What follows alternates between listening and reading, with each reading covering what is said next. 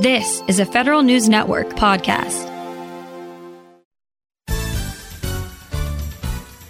It's time for Fed Talk, the live show for feds in the know.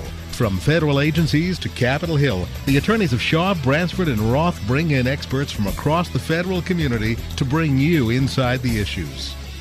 Fed Talk is meant to provide general information about legal issues. However, the views expressed in this program are not intended to provide legal counseling. Listeners are cautioned not to rely upon any statements made in resolving legal issues they may face, but instead to consult with their own attorney about specific situations. Attorneys are not engaged in providing legal services while appearing on the program and are not responsible in any manner for the consequences that may stem directly or indirectly from reliance on any statement made during this program.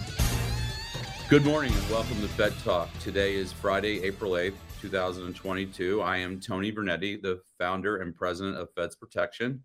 Um, today's show, we're going to talk about virtual conferences. The pandemic has brought about the emergence of virtual and or hybrid events.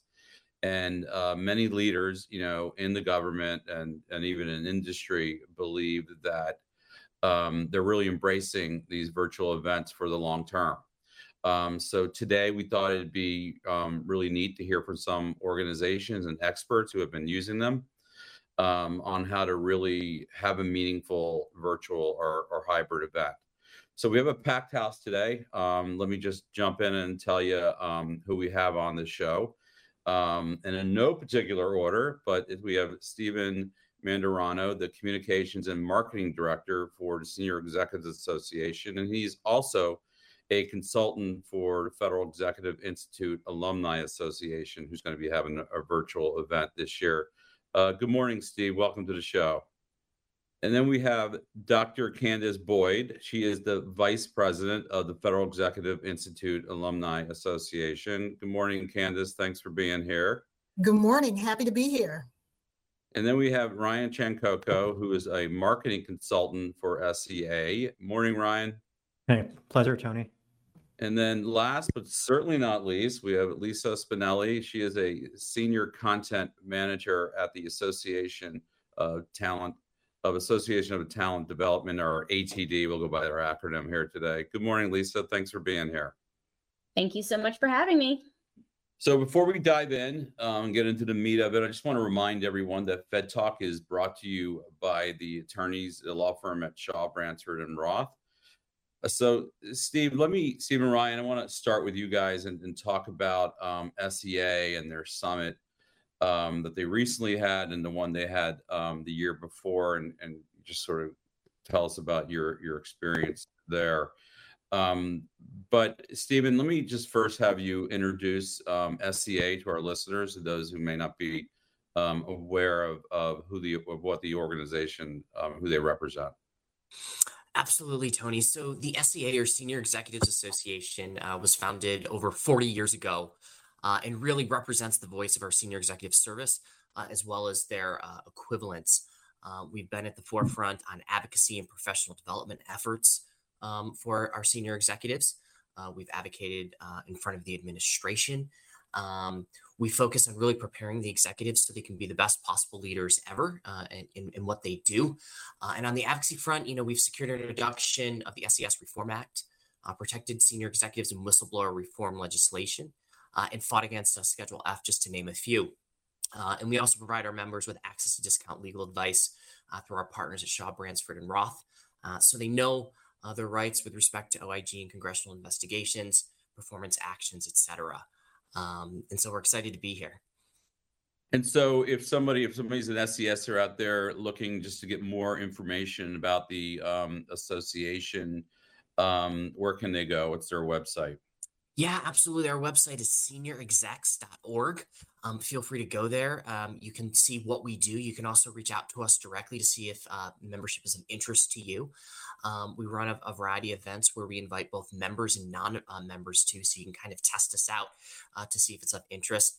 Uh, and then we have some volunteer opportunities on some of our committees. Uh, so again, that's seniorexecs.org. Thanks. And so, and one of the big events that we want to um, talk about, and I'll bring you in here too, Ryan, um, is the the summit. You know, the SEA summit was a really you know big deal um, each year. Um, for SEA. I know I've been associated with SEA even back when I was um, a baby lawyer in the government.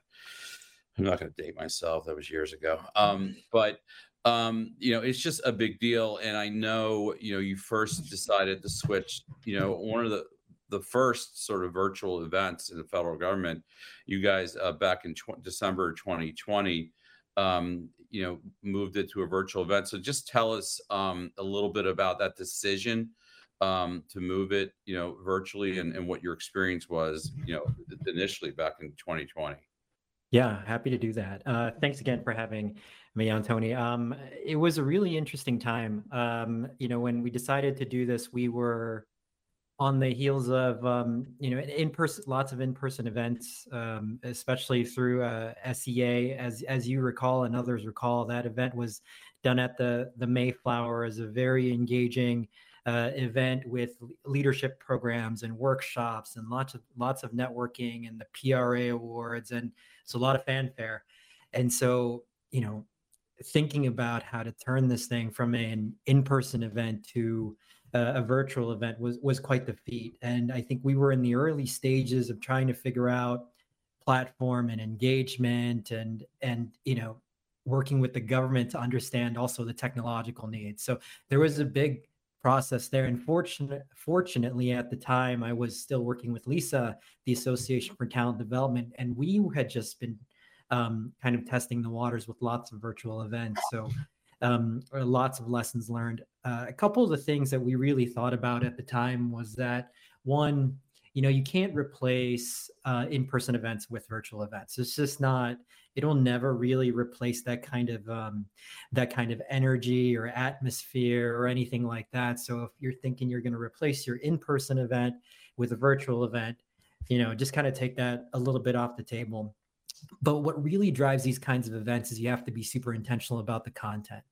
You know, um, what are people walking going to be walking away from? What are those outcomes? What do you want to leave them with? And you know, that's kind of the foundation and the basis for doing that. And then you kind of build a bit of a structure uh, and format, knowing what some of the best practices are, which we'll talk a little bit more about. You know, i.e., keeping these things short. Don't turn a you know, don't create an eight-hour virtual training day. No one's going to sit in front of a computer for that. Um, also, you know, facilitators who are great in person, not so great online. And so there's a couple of learnings that uh, I'm sure uh, Lisa and I will talk a little bit more about later, where you kind of have to keep an eye on things. It doesn't transition kind of naturally from an in-person event to a um, to a virtual event. I mean, that's that's something I didn't really think about. You know, that certain um, presenters, um, you know, are different. You know, as far as virtually and and you know in person. Um, I'm probably just awful in both. But um, Stephen, let me sort of let me ask you to relay some of your experiences. Maybe share some some data that you might have had from the from the recent forum that we had. Yeah, absolutely, Tony. You know, Ryan really hit the nail on on the head, and you, you really have to be in, in, intentional here. Um, and, and and so for us, you know, we saw a, a, really good level of participation. You know, you're always worried about people signing up and then maybe not attending. You know, more than eighty percent of our uh, our registered attendees um, attended. You know, uh, uh, at least half of the sessions. You know, we had a lot of there's a lot of virtual and, and online engagement you can do beyond just kind of the, the Zoom experience. So really um, look at some some of the tech um, you know, more than 70% said our platform really, you know, was outstanding and above what they had been, you know, what they had experienced in the past, you know, kind of, you know, it was, it was definitely leaps and bounds from, from a Zoom experience, you know, and then as Ryan said, finding the right speakers and the right content. And again, our content was rated at, you know, 90 plus percent uh, in terms of, uh, in terms of quality, uh, as well as, you know, our sponsors were happy, happy too, and, and they're likely to return. And Stephen, maybe you can speak a little bit. Um, I know we're not we're we're here to talk about the quality um, of the event, but there's also an important sort of business aspect of this for associations that are trying to have, you know, events. You know, you know whether they're financially successful, you know, and they're frankly less riskier, you know, to try to you know have these events. Can you speak a little bit uh, about that? Yeah, absolutely. I mean, the reality is is that you're not going, you know, to uh, you know, to downtown DC to some, you know, five-star hotel uh, and you're not planning this, you know, 18 months out to reserve your space. So in terms of financial risk, I mean, you just really can't beat it uh, by doing an online event. Um, in terms of, you know, having people show up, um, you know, there's a greater greater likelihood of them, you know, showing up and participating um, because they're right in front of their, you know, they're right in front of their computer. Um, in terms of just even some of the, you know, the audio, visual, and, and technology fees. I mean, you're you're you're you're investing in one platform that can do a multitude of things. Um, in terms of, you know, looking at, at, at folks who might want to, um, you know, uh, show up or, or, pay the registration but can't attend every session, you can really record these sessions without a team of 20 audio visual folks on site recording sessions. So, you know, it really is a win-win. And I think our customers and our members are going to continue to ask for, um, you know, re- remote virtual hybrid in some format, you know, going forward. So we have to stop here for our first break. You're listening to Fed Talk on the Federal News Network. When we come back, we'll continue our discussion about virtual events and we'll be joined by Dr. Candace Boyd from FEIAA.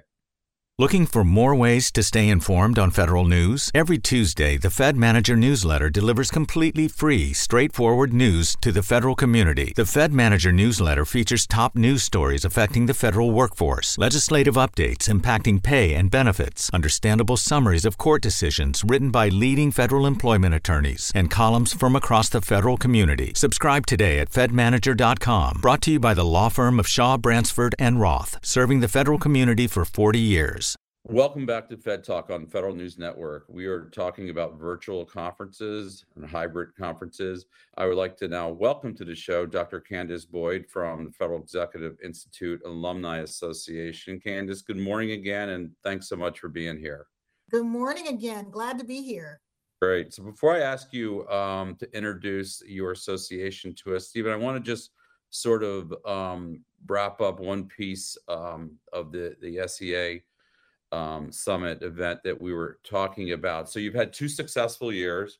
I mean, 2020, right? We were all there together. It was out of necessity. You're either having that or you weren't having anything, you know. Yeah. And then a lot of planning went into this year's, and and as you pointed out, it was it was really a huge success, um, both in terms of quality engagement um, with the attendees, the sponsors, and frankly, financially, which is what you know a lot of these associations need to to you know keep going. You need money in the coffers. So what tell me about the decision about what you guys are going to do this year and what's sort of driving that? Yeah, absolutely. So this year, you know, we did we did poll our members and we also polled our um, attendees from last year, and there was a high uh, likelihood and interest of returning again in the in the virtual space, regardless of where we are. However, there you know there are some some you know things are opening up folks are asking when do they get to you know go and and and, have a drink with a peer, a colleague, a, a sponsor, etc. And so we are evaluating those opportunities for the event. The event will be virtual with the opportunity to do some either on the front end or back end uh, perhaps some you know some smaller in-person opportunities uh, but folks are not going to feel left out if they cannot participate in that opportunity we're also investigating you know summit you know our, our summit event is only one of our products we're also you know stepping back and looking at you know this spring this summer what can we do in the moment to continue to be agile to to our members to the community to the environment to maybe bring some people together in, in some some smaller um, networking opportunities that may not necessarily be attached to the event. So um, time will tell. Uh, but we're excited about some of the things we get to try and, and and the support and the interest from our members and our sponsors. Okay, great. So, Candace, um, let's tell us a little bit about the Federal Executive Alumni Association. Sure. Well, I'm I'm really proud to have served as both the programming chair of FEIAA and now I am the vice president of FEIAA. So first, FEIAA stands for the Federal Executive Institutes Alumni Association. And this is an exclusive member-led association and it's basically individuals who have attended the Center for Leadership Development. This is a federal um, uh, training center, and it also includes FEI, Federal Executive Institute executive training programs. So basically, this is an alumni association. We have about 600 members, which uh, span across the country, and these individuals have either participated in some of the training uh, sessions or the leadership courses at FEI. So tell uh, just expand a little bit about what that what that program is, you know, FEI down there in, in Charlottesville, um, Virginia. If you can just give our listeners a little bit more of a of a kind of um, a flavor of, of what you know what that's all about and what the intent of it is as far as leadership development. Yeah, absolutely. So FEI and FEIAA have common goals, and that's to create the next generation of leaders. So, as you mentioned, the campus is located in Charlottesville, Virginia. It's about maybe an hour and a half to two hours outside of the Washington, D.C. area. And pre COVID, people would go to the um, campus. They could stay and participate in leadership and training um, experiences anywhere from one week all the way to four weeks um, in, in duration. And the goal is to help that individual become the best person that they can be, and specifically with a focus on leadership, because the fact is, in the federal government, we have a graying workforce. So we need to start cultivating and creating that next generation and create that next pipeline of future leaders. And that is the goal of FEIAA as well as the Federal Executive Institute. And I probably should point out, you know, Candace is of all our, our guests here today. I mean, she is a, a current and career federal employee. Um, she works, she's in S, she's in the SES, obviously, and she works at the National Science Foundation. Um, but you know, I have a question that you know it's funny as as a lawyer to say you never ask a question you don't know the answer to, but here I go. I'm putting you, I should have I should have asked you before. But how has the past two years is FEI they've been conducting all their training virtually? Yeah, absolutely. So we all know what happened in 2020. So many of our organizations had to literally turn on a dime because we had this great model of in person um, training and leadership. And then we pivoted uh, to virtual training. So, mm-hmm. yes, for FEIAA, we had our executive forum in 2021, and it was the first time that we had a 100% virtual experience. And if I can just tell you a couple of statistics from the evaluations from the attendees, 93% of those attendees who attended that 2021 forum, they said they made up to five new connections during that virtual event. And then likewise, 93% of those same attendees said they had the opportunity to share comments and ideas. Now, in the traditional, you know, face-to-face format, sometimes you don't have that opportunity. And I'll give you a, you know, a, a little factoid on me. I'm I'm very much an introvert, even though I'm talking to you today. And so I know sometimes historically when I go to those in-person activities, it's very easy to just sit there and listen and to take it all in.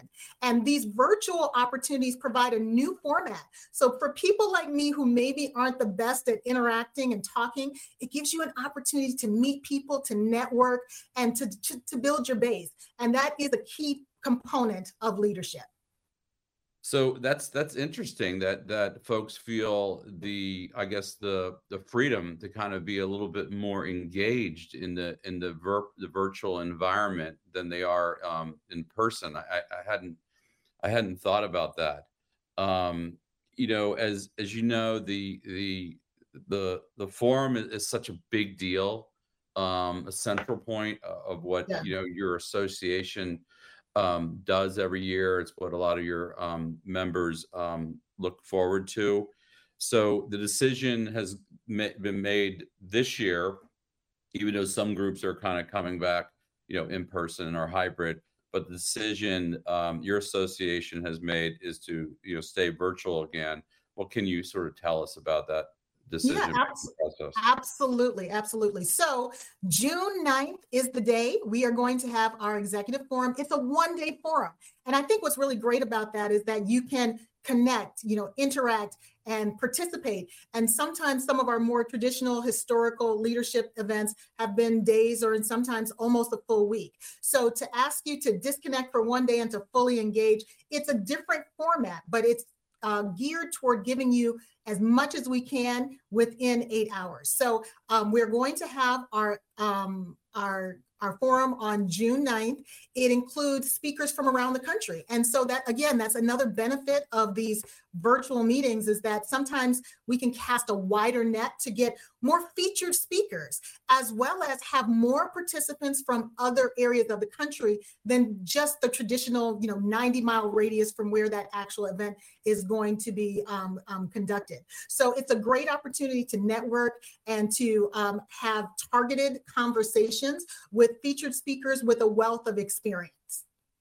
So that is one of the things that I've always, um, you know, talked about for your your forum that I thought was because it was traditionally when the when we did it in person, it was you know always here in in the Washington D.C. Mm-hmm. area, um, and when you have like multiple day events here that you're asking executives to come to, you know, and, and attend like so many of the, the conferences and events that we have, I've often found, you know, that they're distracted. You know, they're either going to work before, going to work after, trying to do work in the middle.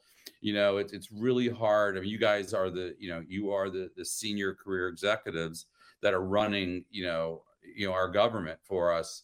You know, it's hard to say I need you to, you know, I need you to check out for two or three days. But, you know, certainly, you know, every one of us can can can shut things down for a day um, and I always thought that was um, kind of a unique to your, you know, your event success, you know, o- over the years, and certainly, you know, that holds true. You know, I, I, I think it's very similar for for a virtual event. You know, for somebody, you know, they've got to commit to just sitting behind the computer, you know, for one day. You know, they can they can usually do that. Um, Stephen, let me sort of bring you back in here because I know you've been you've been hired as like the, the, the hired virtual gun here, you know, to come in and help, you know, help um, FEIAA um, plan their event. Um, what can you tell us about, you know, how they're, you know, what they're shifting, what they're looking at to to bring in for their June 9th event? Yeah, absolutely. So I just recently started um, uh, with them, and, and you know, it's it's a great group, great group of committed, um, you know, volunteers and, and leaders. So first and foremost, I would say, you know, compared to perhaps last year, you know, we really went out of the gate with a with a membership survey. Like, what do you want? What do you need? What can we do to really meet you where you are? You know, we talk about virtual, but again, virtual continues to change you know it's no longer the replication you know of of of, of uh, you know three days of, as as we've as we've talked about. So we went out to our to our members and, and we were able to really hone in on some of their learning topics. So you know the learning tracks for this year's event on june 9th will be leadership development, uh, ECQs, and remote and hybrid uh, team management. You know, the second thing we're focusing on is really those tangibles. You know, it's no secret in this world, especially you know with the, with the internet and, and YouTube and whatnot, that if you're looking for you know content of, of, of any type, you really can just go and go and find it. But, you know, this event's really rolling up its sleeves to say, you know, if you're speaking, you know, we want to know the tangibles that you're going to give our members, you know, that they can take away and either test or implement uh, or apply in the world, not just, you know, uh, uh, loads of, of, of theory based conversation.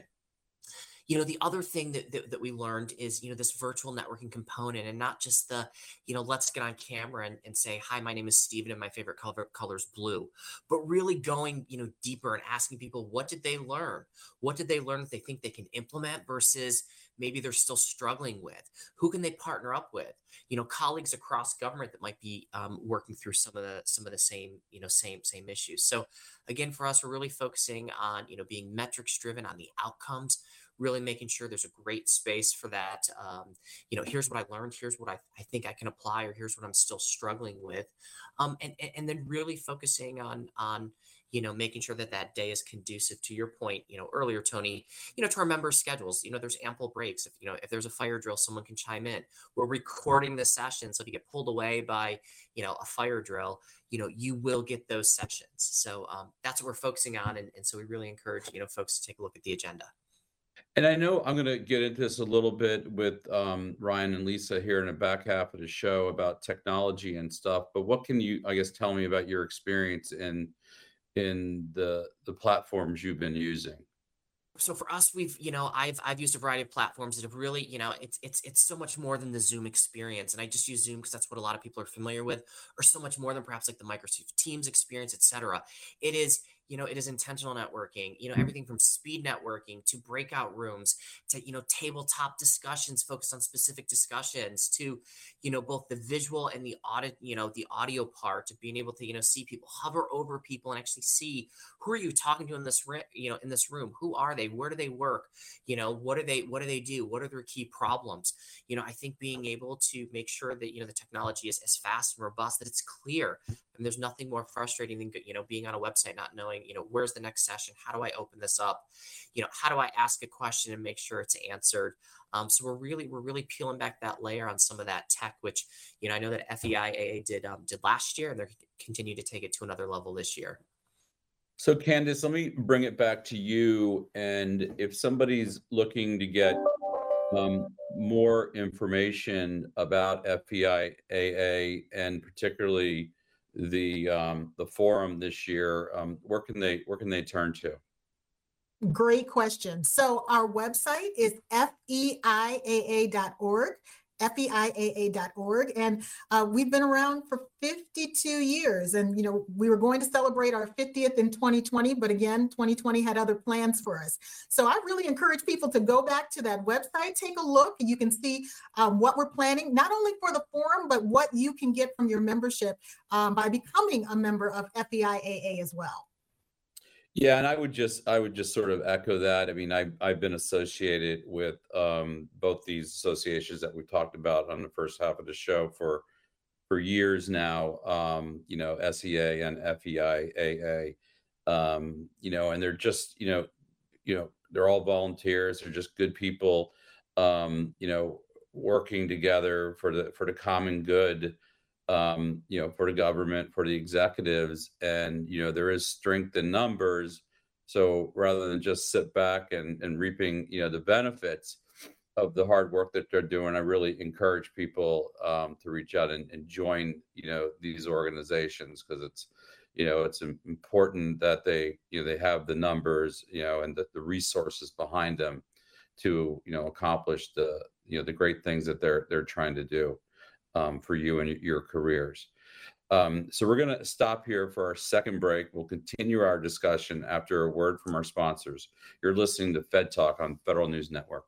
Looking for more ways to stay informed on federal news? Every Tuesday, the Fed Manager newsletter delivers completely free, straightforward news to the federal community. The Fed Manager newsletter features top news stories affecting the federal workforce, legislative updates impacting pay and benefits, understandable summaries of court decisions written by leading federal employment attorneys, and columns from across the federal community. Subscribe today at fedmanager.com. Brought to you by the law firm of Shaw, Bransford, and Roth, serving the federal community for 40 years.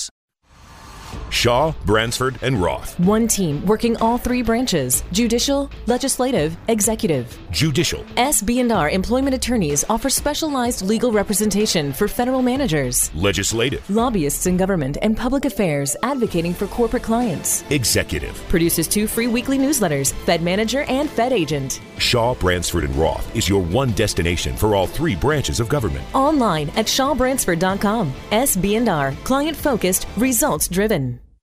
Welcome back. You're listening to Fed Talk on Federal News Network. We are just entering the second half of our show, and we were talking about virtual conferences. And I would like to bring back Ryan Chancoco back in and introduce Lisa Spinelli again from the Association for Talent Development, or ATD. Lisa, let me uh, just start with you and ask you to just introduce ATD to our listeners.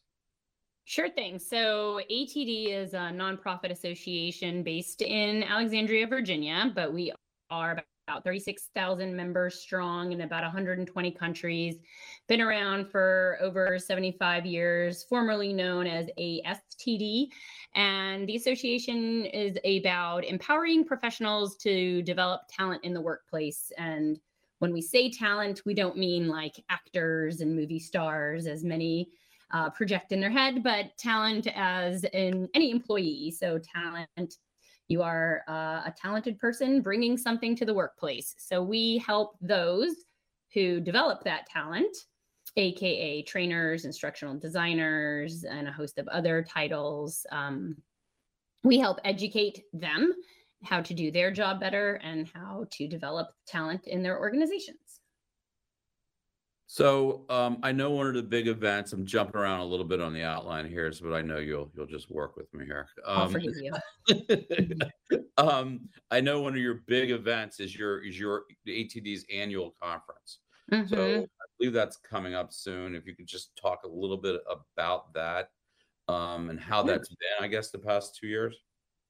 Sure. So ATD's International Conference and Expo um, in years past, so 2018, we had Obama keynote the uh, conference out in San Diego. 2019 was Oprah. So you can imagine the crowd size and the energy that was going on at the time. And then, of course, we all know what happened in 2020. Uh, something hit the fan, and we all were doing it virtually. So, very different experience, uh, of course. Um, everything went to a virtual platform. We were using Pathable at the time. We have uh, kind of a hybrid situation that we've been doing the last couple years, and um, 2021 and now 2022.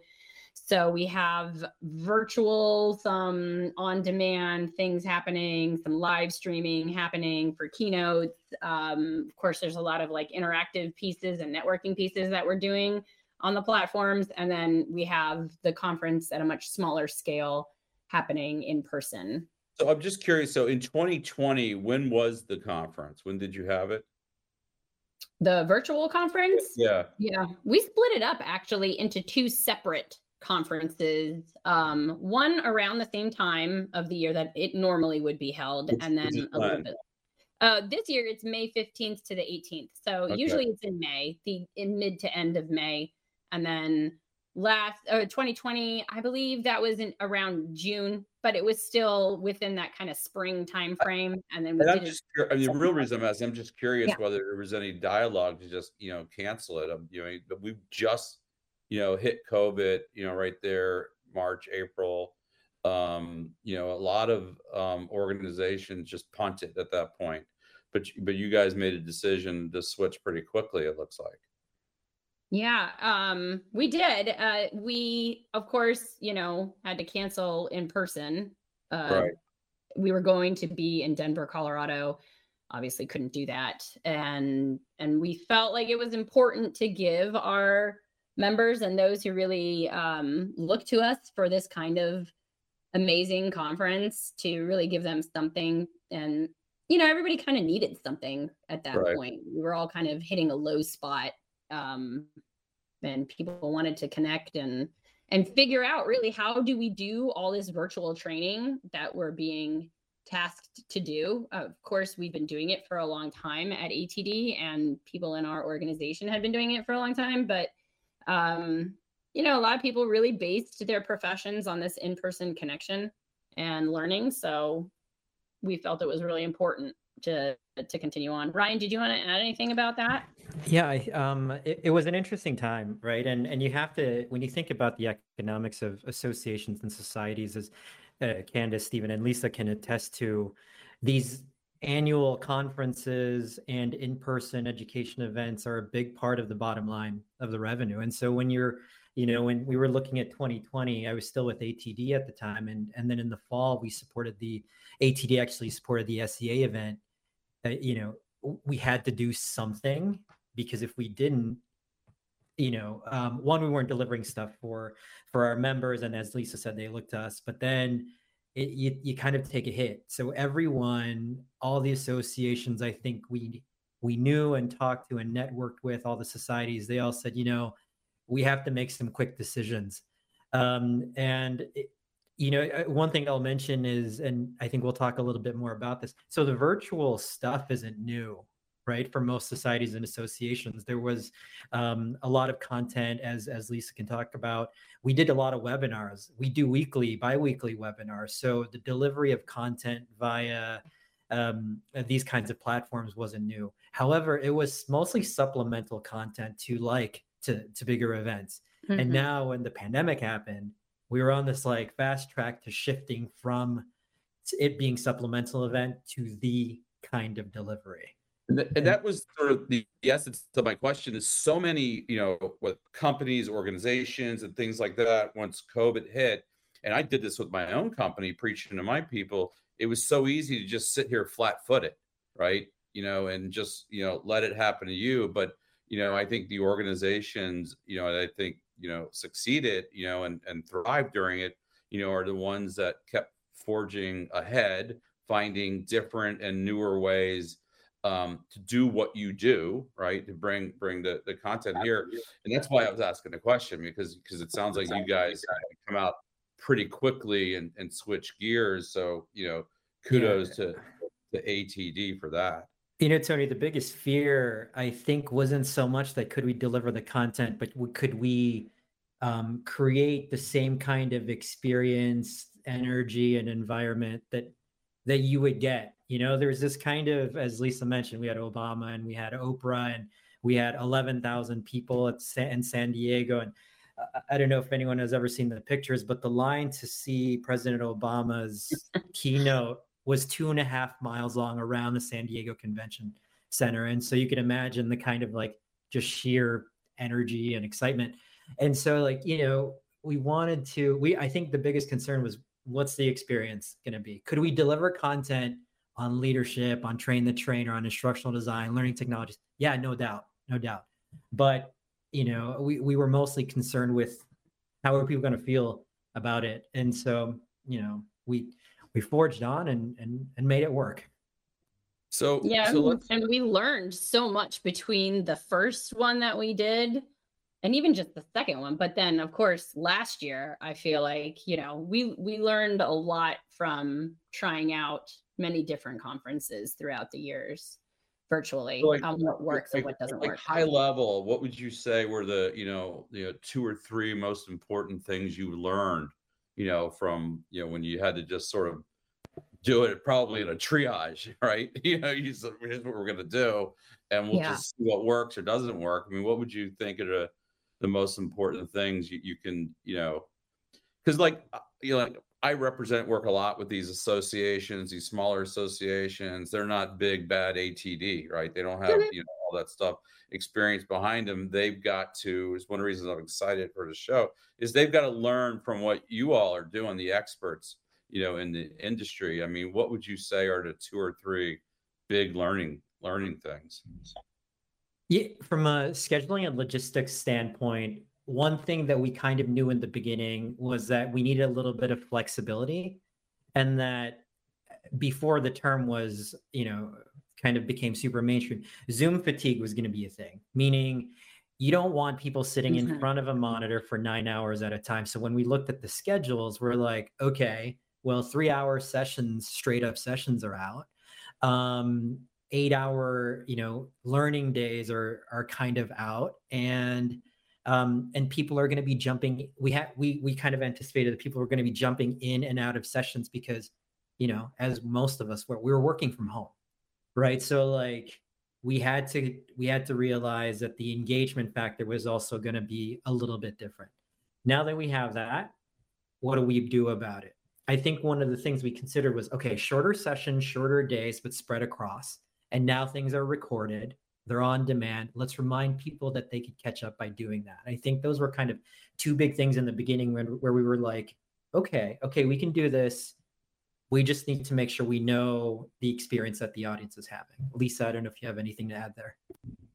Yeah, I would say 100% what Ryan said about the shorter sessions, uh, shorter days, lots of breaks, lots of breakouts too within the sessions. And like we talk about, you know, chunking learning a lot within ATD and for our members, um, how do they deliver good training in person or otherwise. But with virtual, I think you need to really have that uh, chunking very in very short stints. So whereas you can maybe do 20 minutes, 15 minutes in person of direct learning and then have people working together or thinking about things, you have to shorten that down to like five minutes online because, like Ryan said, you have distractions, you have things happening around you. You're going to lose 50% of the people after just a few minutes online. And kind of piggybacking right. on what Ryan said before about the uh, people who work well in person, maybe not working so well online um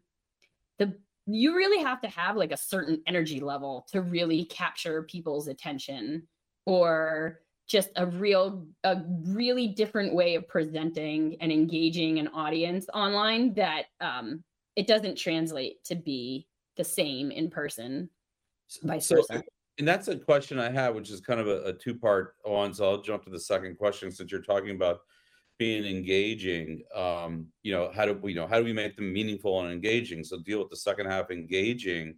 I mean are there are there tricks to the trade? You know do we you know we have games in there? I mean mm-hmm. you know oh I mean, somebody, goodness. somebody like me i mean i can very hold the attention span for this hour and i'm and i'm hosting the show Lisa, I'll let you kick that one off, and I'll, I'll add a. Well, I would say there's a lot to you know, there's a lot to be said for games if they're done right. So a lot of people do gamification, but they don't they don't do it the right way. They just throw a game together and they think, oh, well, we're gonna get everybody involved. Everybody's gonna have fun because it's a game. But no, that's you don't just throw a game together just for the sake of like you don't throw a presentation together just for the sake of throwing a presentation together. But um yeah, I would say, you know, breakouts, of course, always help when you get people interacting, especially because it's an online platform and you can have people from all around the world interacting with each other. They love that. Smaller groups, of course, work better than bigger groups. Yeah, um, lots of interactive pieces and different types of interactive pieces, but done well and thoughtful, of course. Yeah. Yeah leveraging the technology uh, you know i, I, mm-hmm. I typically say and, and you've heard other people say this technology doesn't replace good process but in this case it, it kind of helps uh, i found that some of the best facilitators virtual facilitators will leverage the polls and the chats you know typically if if you're in person you'll ask for uh, you know someone's input or get their thoughts and you'll probably get one or two hands up depends on your crowd right but if you're online and you say put in the chat your thoughts or ideas your questions and you have four or five hundred people there you're going to get a bunch because mm-hmm. people are behind their screens they're more comfortable um, and then leveraging things like polls to get people uh, to get their general ideas as a whole i think um, I think that's been really great. You see facilitators using things like Doodle or Miro boards where they're kind of like um, uh, these are essentially like virtual sticky notes where people are putting their ideas and doing design thinking programs. Um, and so you started to see people leverage the technology of like, okay, so I'm not in a room, we can't whiteboard. How do we mm-hmm. whiteboard online? Right. Yeah. And so people started kind of leveraging some of those techniques, yeah. which helps with the engagement. I hadn't really thought about that because you because you, I've seen it in the you know in the corporate boardroom and things like that where they're having all these you know more virtual events and people um you know Um, you know, are more engaged to ask their leaders questions that they normally wouldn't want to ask. Now, maybe the leaders don't want those questions asked in the hmm. chat, but I can I can see then how people sometimes are you know I hadn't thought about that till now are more you know can be more engaged because they just feel more more comfortable. So we're going to stop here for our final break. When we return, we'll continue our discussion with Ryan and Lisa about virtual conferences. You're listening to Fed Talk on Federal News Network. Looking for more ways to stay informed on federal news? Every Tuesday, the Fed Manager newsletter delivers completely free, straightforward news to the federal community. The Fed Manager newsletter features top news stories affecting the federal workforce, legislative updates impacting pay and benefits, understandable summaries of court decisions written by leading federal employment attorneys, and columns from across the federal community. Subscribe today at fedmanager.com. Brought to you by the law firm of Shaw, Bransford, and Roth, serving the federal community for 40 years. Welcome back to Fed Talk on Federal News Network. We're entering our last segment of the show. And, you know, guys, we were talking about, um, you know, I was asking about, you know, how to make it meaningful and engaging. And, you know, uh, we talk so much about, you know, it's got to be meaningful. But, you know, can you give me some meaning to, you know, what meaningful really means? Sure. We'll try to make this as meaningful as possible. Uh, Tony, no, so, um, you know the the association for talent development the audience was mostly trainers hr professionals organizational development professionals and so um, fortunately one of the things that we always look at when we're developing programs is is the outcomes right like so there's i'm just going to throw some terms out there that some folks in the audience might understand but and and i'll kind of highlight them but things like Bloom's taxonomy or Kirkpatrick's, these kind of levels of learning. Uh, and so what that basically means is like when you're when you're developing a training program and people leave it like how much of that knowledge are you actually um, implementing? Do you just remember it? Are you starting to like implement it? Or have your behaviors completely changed? And so one of the things to make things meaningful is like you want to get as farther down into those levels when you're delivering this content right? You don't want just people to remember you know what? He said a really cool quote that i'm never going to remember again. It's it's a little bit more like i learned a management lesson. I'm going to try it tomorrow. I'm going to try it again and then see if it changes how my direct man or direct reports kind of engage with me. Um, and it, it's kind of hard to measure some of that stuff in general but as stephen uh, mentioned earlier um, you know you leverage the polls and surveys after and you ask them did you find meaning in that? Are you going to implement that later on? Uh, is this something that really resonated with you? And so i think meaning um, making something meaningful is making it impactful and usable at least in our sense uh, for talent development folks and trainers Mm-hmm. And I I would echo that and say that also we deal a lot with the learning science behind it. So not just doing a breakout for the reason of doing a breakout or a game for doing a game, but what is that reinforcing scientifically for the audience members learning? Like what is that actually doing to help the person learn and retain that information more. Um, you know, there's lots of talk of repeating certain uh, phrases or things that you've said as an example at certain times during your learning to reinforce the learning. There's ways of doing breakout groups uh, so that the interaction reinforces what's being said and not just to give everybody a break from the presenter droning on um, so things like that. Is there any so you know, I um have nonprofit where I've done training in the government, so I've got a little, you know, experience um in this. We train the executives at, at the EEOC. Um, and so much of the the events we put together, you have like your courses on soft skills, we would call it, and the hard skills, right? You mm-hmm. you know, is there any you know different treatment you know, I mean, how does that, how do those things sort of translate, you know, Ooh. into the virtual world? Uh, you know, um, a lot of laughter. No, that's, this one, Stephen, this one's a, a tough one.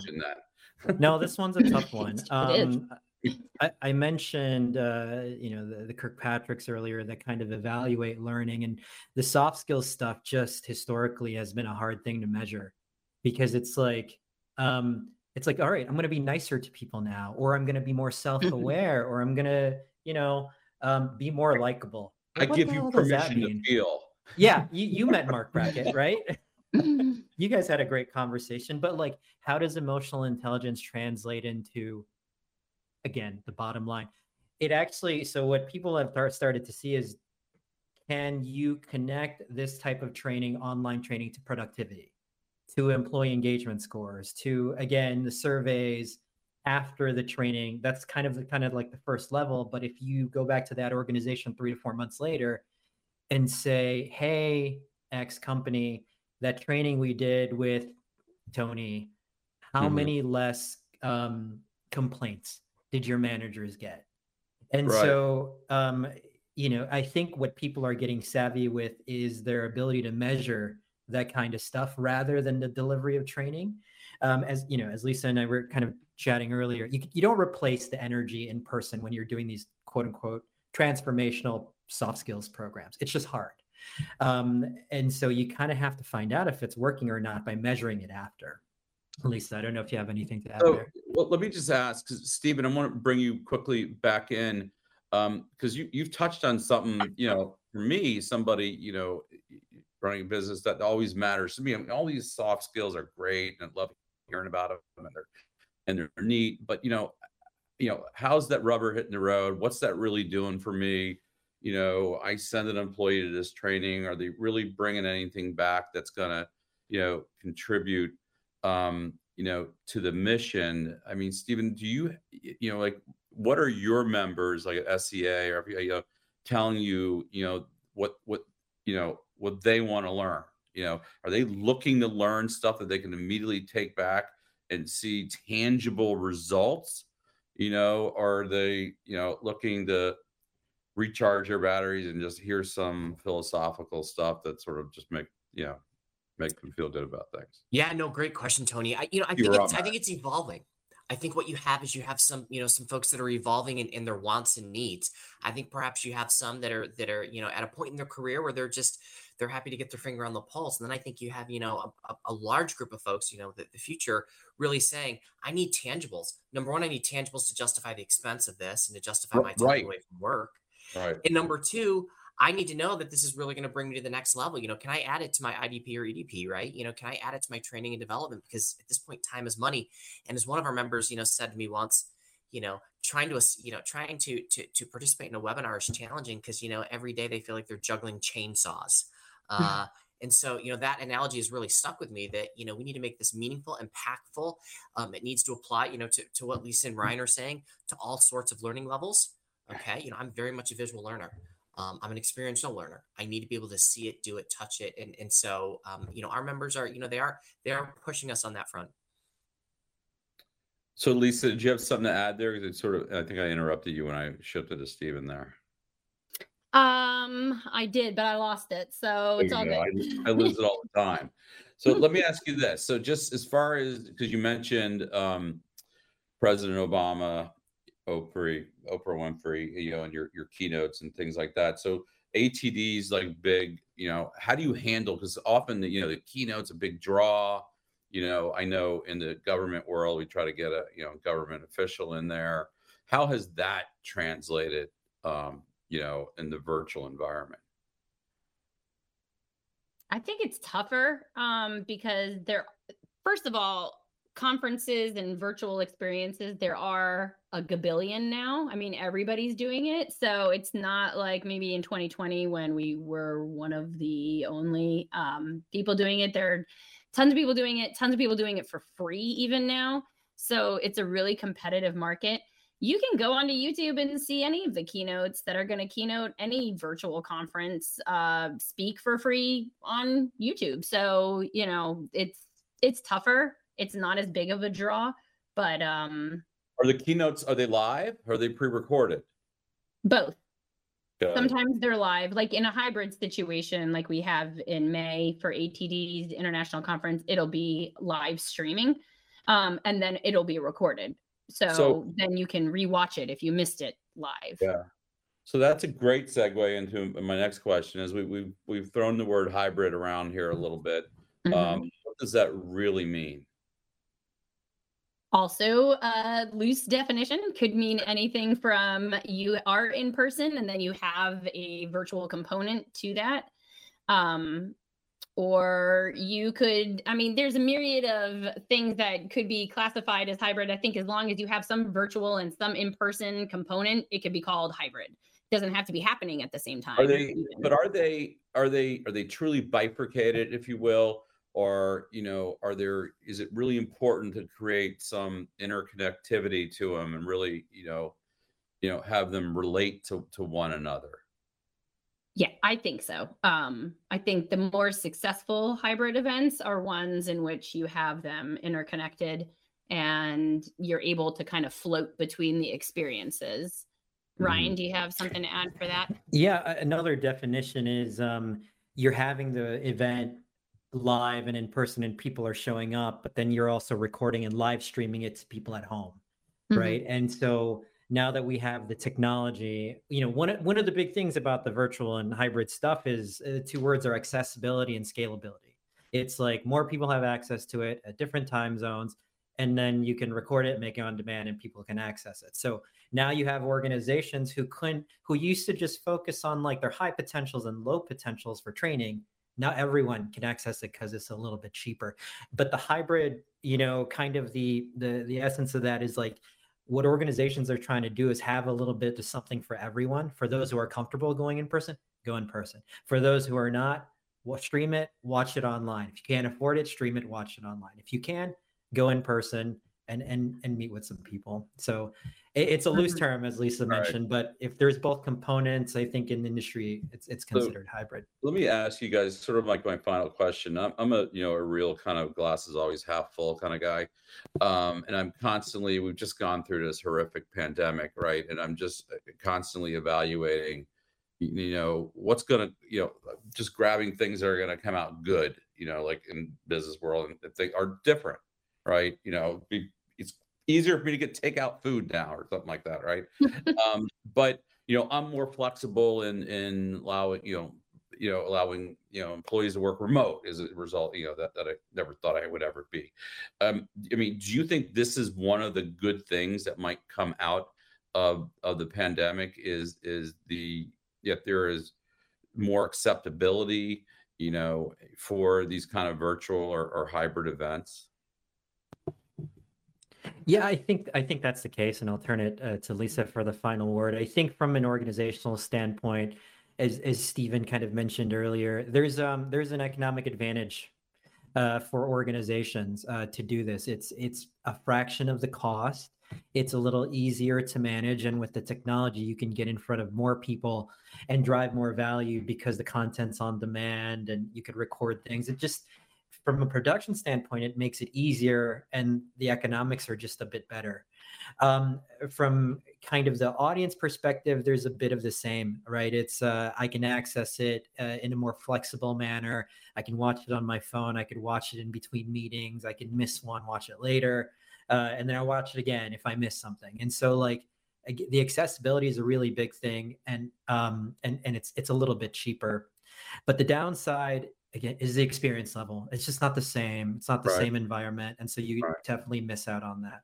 Uh, Lisa. So that's going to have to be our final word. Sorry, Lisa. No we're- we're- worries. we're we're out of time. Um, I definitely want to thank our our guests, uh, Stephen, Ryan, Candace, and Lisa, of course. Um, I thank all of you for listening. Fed Talk is brought to you by the Federal Employment Law Firm of Shaw, Bransford, and Roth. Have a great weekend, everybody.